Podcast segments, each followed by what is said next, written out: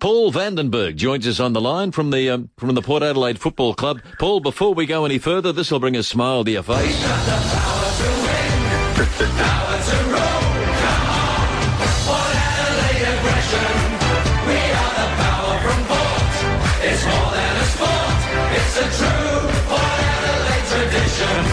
yeah, God, top of the ladder and looking at a million dollars. And Paul Vandenbergh is the uh, director of Ad- Aboriginal programs down there at the Port Adelaide Footy Club. G'day, Paul.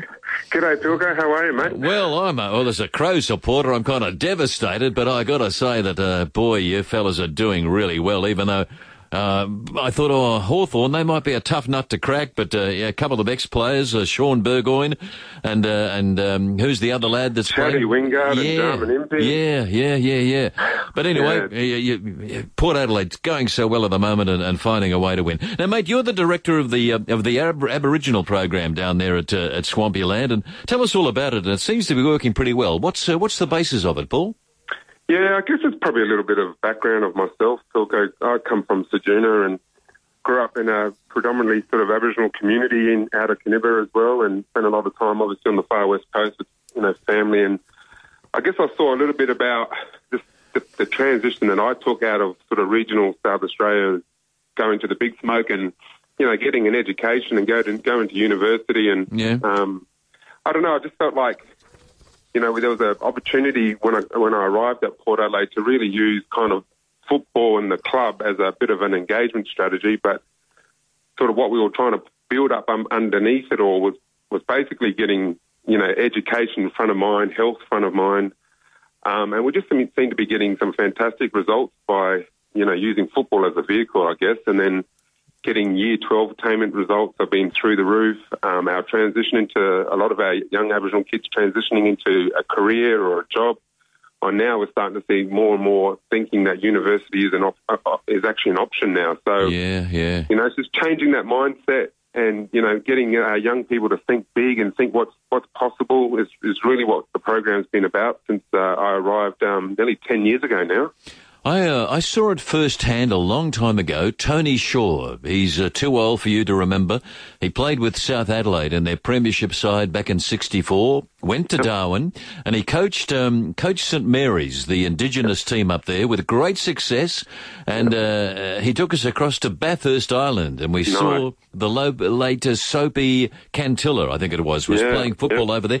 And God blimey, Soapy was starring and playing in bare feet. And he was, Yeah. and, and Tony Shaw said, these kids have got so much talent on the football field, but we've got to actually get them to go to school on a regular basis. He said, that's so important when their football careers finish.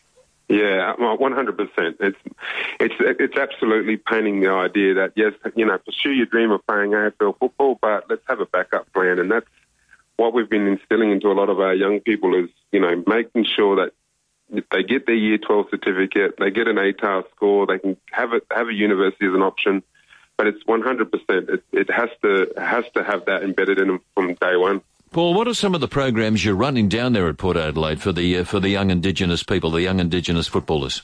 Yeah, well, I guess our flagship program is called the Santos Aboriginal Power Cup. Yeah. That's entering its 13th year now, and um, to think that uh, it started off with a commitment from the Attorney General's Department around re-engaging Aboriginal young people into education.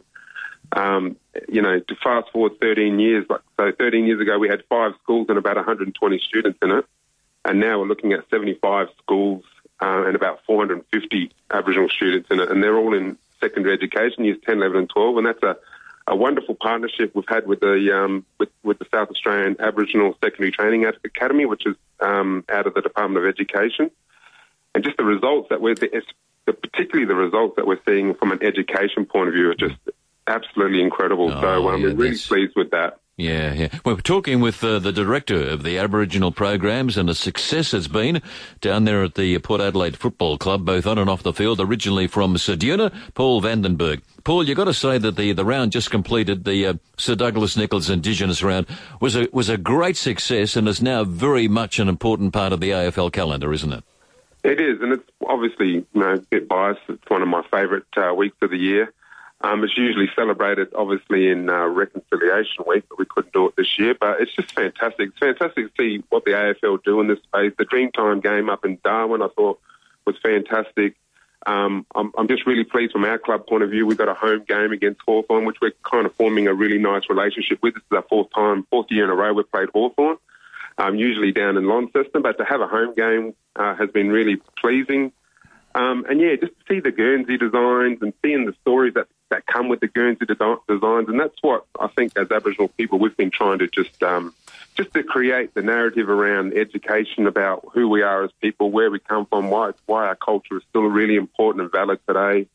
Um, so yeah, I love it, and I think it was a really successful round this this week, and and thankfully we got over the line against Hawthorn, which Paul, is even better. Paul, uh, are young uh, in, Indigenous women included in the program? Because we, are talking about young footballers and getting them to you know go to school and play football and uh, achieve all of these things. Are women included?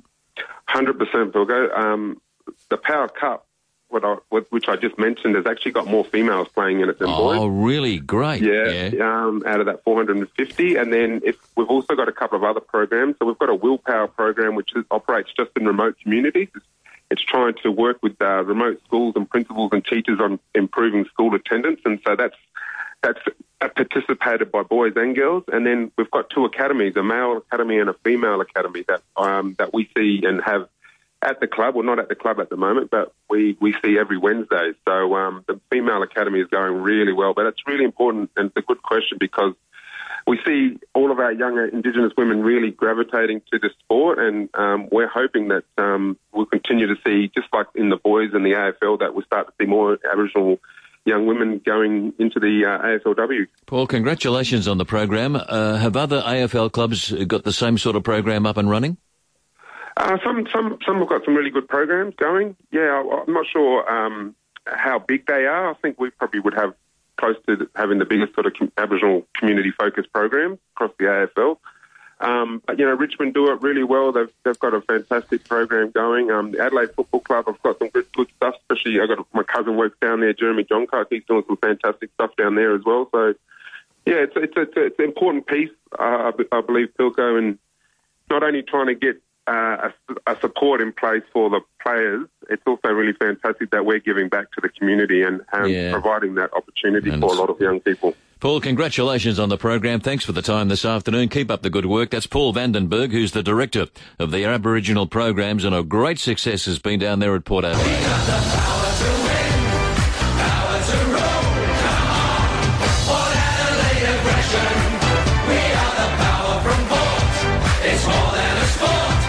It's a.